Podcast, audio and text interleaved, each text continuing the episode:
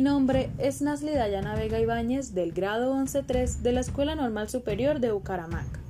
Los tres cosmonautas. Había una vez una Tierra y al mismo tiempo un planeta llamado Marte. Estaban muy lejos el uno del otro. En medio del cielo y a su alrededor había millones de planetas y galaxias. La gente de la Tierra quería ir a Marte y a los otros planetas, pero estaban tan lejos. Sin embargo, no cesaron en su empeño Primero lanzaron satélites que dieron la vuelta a la Tierra durante dos años y luego volvieron.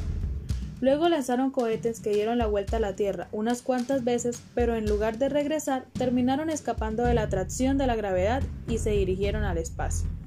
Después de varios años merodeando por el espacio, volvían a la Tierra, pero había un problema. Al mando de estos cohetes iban perros. Pero los perros no podían hablar, y en la radio de la estación espacial solo se podía oír guau guau. Así que nadie entendía lo que habían visto y lo lejos que habían llegado. Por fin encontraron hombres valientes que querían ser cosmonautas. Los cosmonautas tenían este nombre porque iban a explorar el cosmos, que es el espacio infinito con los planetas, las galaxias y todo lo que les rodea. Los cosmonautas se fueron y no sabían si volverían o no. Querían conquistar las estrellas para que un día todos pudieran viajar de un planeta a otro, porque la Tierra se había vuelto demasiado estrecha y la población mundial crecía cada día. En una hermosa mañana, tres cohetes de tres puntos diferentes dejaron la Tierra. El primero fue un americano, que silbó alegremente una pegadiza canción country mientras se alejaba. En el segundo había un ruso que cantaba con voz grave una comparsa tradicional. En el tercero, un chino, que cantó una hermosa canción ancestral. Cada uno quería ser el primero en llegar a Marte, para demostrar que era el más valiente. Como los tres eran valientes, llegaron a Marte casi al mismo tiempo. Bajaron de sus naves con casco y traje espacial y descubrieron un paisaje maravilloso y perturbador. El terreno estaba surcado por largos canales llenos de agua verde esmeralda había extraños árboles azules con pájaros nunca antes vistos, con plumas de colores muy extraños. Allí en el horizonte había montañas rojas que emitían extraños destellos. Los cosmonautas miraban el paisaje, se miraban unos a otros y se mantenían separados, cada uno desconfiando de los demás. Entonces llegó la noche. Había un extraño silencio alrededor, y la tierra brillaba en el cielo como si fuera una estrella lejana. Los cosmonautas se sintieron tristes y perdidos en la oscuridad, pero inmediatamente entendieron que estaban sintiendo lo mismo. Sonreían por primera vez desde que habían pisado el extraño planeta. Al rato encendían juntos un hermoso fuego y cada uno cantaba canciones de su país. Finalmente llegó la mañana. Y hacía mucho frío.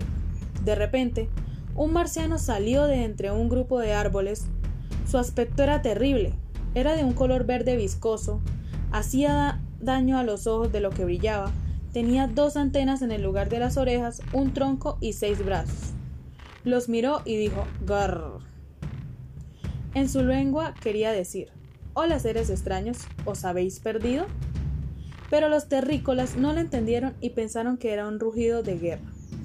Era tan diferente de ellos que no podían entenderlo. Los tres sintieron inmediatamente miedo por si les atacaba. Ante ese monstruo, sus pequeñas diferencias, desaparecieron. ¿Qué importaba si hablaban otro idioma? Comprendieron que eran los tres seres humanos. El otro no, era demasiado diferente, y los terrícolas pensaban que aquello que no entendían era malo. Por eso decidieron reducirlo a polvo atómico con sus rayos espaciales. Cuando los tres cosmonautas se habían armado de valor y estaban apuntando al monstruo alien, algo extraño sucedió. De entre las sombras apareció un hermoso pájaro de muchos y brillantes colores. Volaba con dificultad porque parecía tener algo viscoso enredado entre sus alas. Se movía haciendo gestos de dolor y su cara reflejaba el agotamiento de tratar de luchar contra aquella situación. Cuando revoloteaba sobre las cabezas de los cosmonautas, el pájaro cayó agotado contra el suelo, haciendo un estrepitoso ruido. Justo quedó entre las medias del marciano y los cosmonautas.